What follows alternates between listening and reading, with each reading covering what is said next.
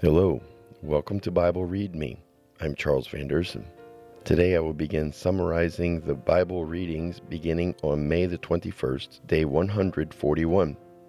We read an example of Solomon's wisdom applied to a conundrum between two opposing single mothers that argued over a child. Solomon demonstrated his negotiating skills with King Hiram of Tyre when he traded food for a skilled metal worker and materials with which to build the temple. As Samuel had warned the people in 1 Samuel chapter 8, Solomon began conscripting 30,000 laborers to quarry and transport large blocks of high quality stone and to prepare and transport lumber to Jerusalem, which was 35 miles from the seaport of Joppa. The rest of the reading gave details of the temple superintendent's laborers, construction, and materials, which included 23 tons of gold, but God made no comment about that. Rather, he promised Solomon, quote, If you keep all my decrees and regulations and obey all my commands, I will fulfill through you the promise I made to your father David.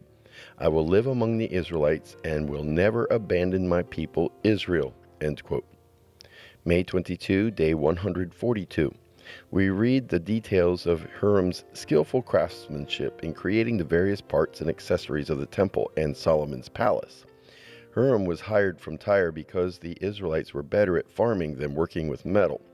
I think it is interesting that there is not yet any apparent prejudicial attitude concerning the fact that he was only half Israeli at this time in Hebrew history. We know that in Jesus' day, that was a big deal. The palace took almost twice as long to build, probably because the building materials were not previously gathered by David, nor was there as much urgency to complete it. The apparent discrepancy between the capacity of the bronze sea in 1 Kings versus 2 Chronicles may be the exclusion or inclusion of the additional water used outside the tank to supply the flow of the fountain. May 23, day 143. We read how Solomon instructed the priests and Levites to properly bring the Ark of the Lord's covenant into the completed temple. All the Levites dressed up and performed praise in unison with voices and instruments that included cymbals, lyres, harps, and trumpets. When they had left the holy place after setting the ark down, they were unable to continue their duties because the glorious cloud of God's presence filled the temple. It is noted that the ark only contained the stone tablets from Mount Sinai. I wonder, what happened to the jar of manna and Aaron's budding rod? Then Solomon prayed a prayer of dedication, reminding God of his promise to maintain David's dynasty as long as they guard their behavior and follow God as David had done. But history proves that David's fatherly example of lustful indulgence became Solomon's consuming obsession that ultimately lured him into repulsive idolatry. Finally, Solomon also prayed for the Lord's favor on everyone even foreigners who would pray towards God's presence represented in the temple. May the 24th, day 144. We read about God's powerful response to Solomon's sacrifices and prayer of dedication he offered for the temple on his hands and knees. Fire flashed down and burned up the burnt offerings and sacrifices, and the glorious presence of the Lord filled the temple. The people responded with their faces to the ground, saying, He is good, His faithful love endures forever. Solomon and the Israelites celebrated for two weeks. Then, 12 years later, at the completion of the palace, God responded verbally to Solomon's prayer of dedication when he appeared to Solomon a second time and vowed to bless the nation as long as they obeyed his decrees, but that he would utterly reject them and the temple if they abandoned him for false gods.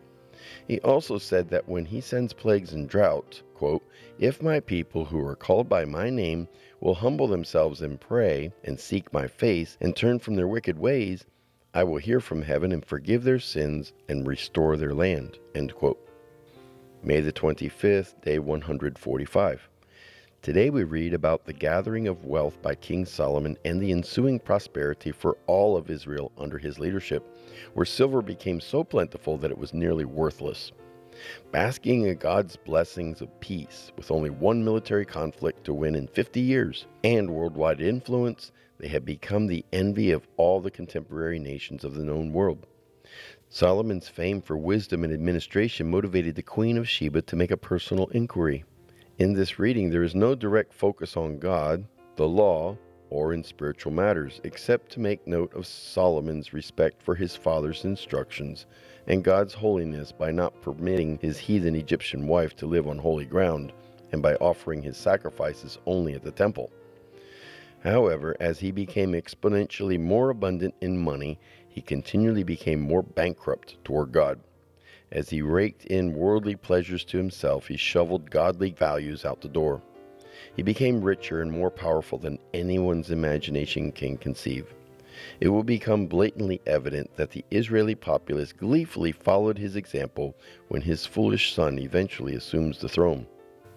I'd like to remind us that in Deuteronomy chapter 17, verses 16 and 17, God instructed that the king was not to return to Egypt to multiply horses for himself, he was not to multiply wives for himself, he was not to greatly increase his silver and gold, but rather he was to practice copying the law of Moses under the watchful eye of the Levites, so that his heart would be and remain humble.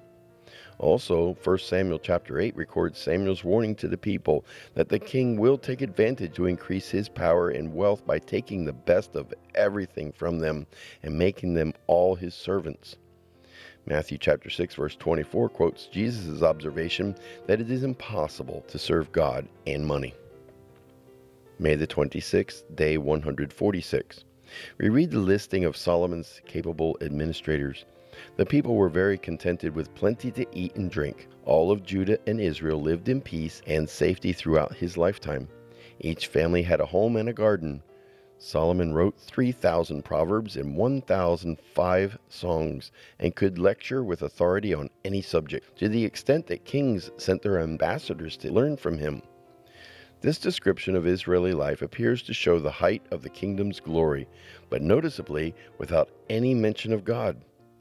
Next, there are only two psalms attributed to King Solomon. Psalm 72 is a royal and messianic psalm that focuses on the prosperity to be enjoyed in both the physical and spiritual realm. Psalm 127 is a didactic psalm, which is to teach a moral lesson that success comes from the Lord, so the listeners and the readers should live in constant dependence on Him. May the 27th, day 147. Today we begin the book of Proverbs, whose purpose is plainly stated, quote, to teach wisdom and discipline, end quote, so that those who take it to heart and apply it to their daily decision making will live lives filled with health, happiness, success, and most importantly, friendship with God. Reference chapter 3 verse 32. The wisdom that permeates the Proverbs was actually a culmination of Solomon's observations, drawn from watching people's responses to the law of Moses, followed by respective rewards and consequences enacted by their choices. His keen perception simplified the law into a version that could be applied to the common situations found in anyone's life of that day. The first lesson is to fear the Lord, chapter 1, verse 7. Only a fool would despise God's essence, which is pure wisdom and knowledge of the right path for which God created man or woman, and in which he or she was divinely expected to delightfully walk before his or her Maker. There is a theme of two kinds of ladies in Proverbs. The first one presented today is Lady Wisdom, who wants to freely give instruction to anyone willing to listen and learn. This ends this week's reading. My next podcast will pick up on the reading summary of May the 28th day 148. I look forward to your visit then. May God bless you.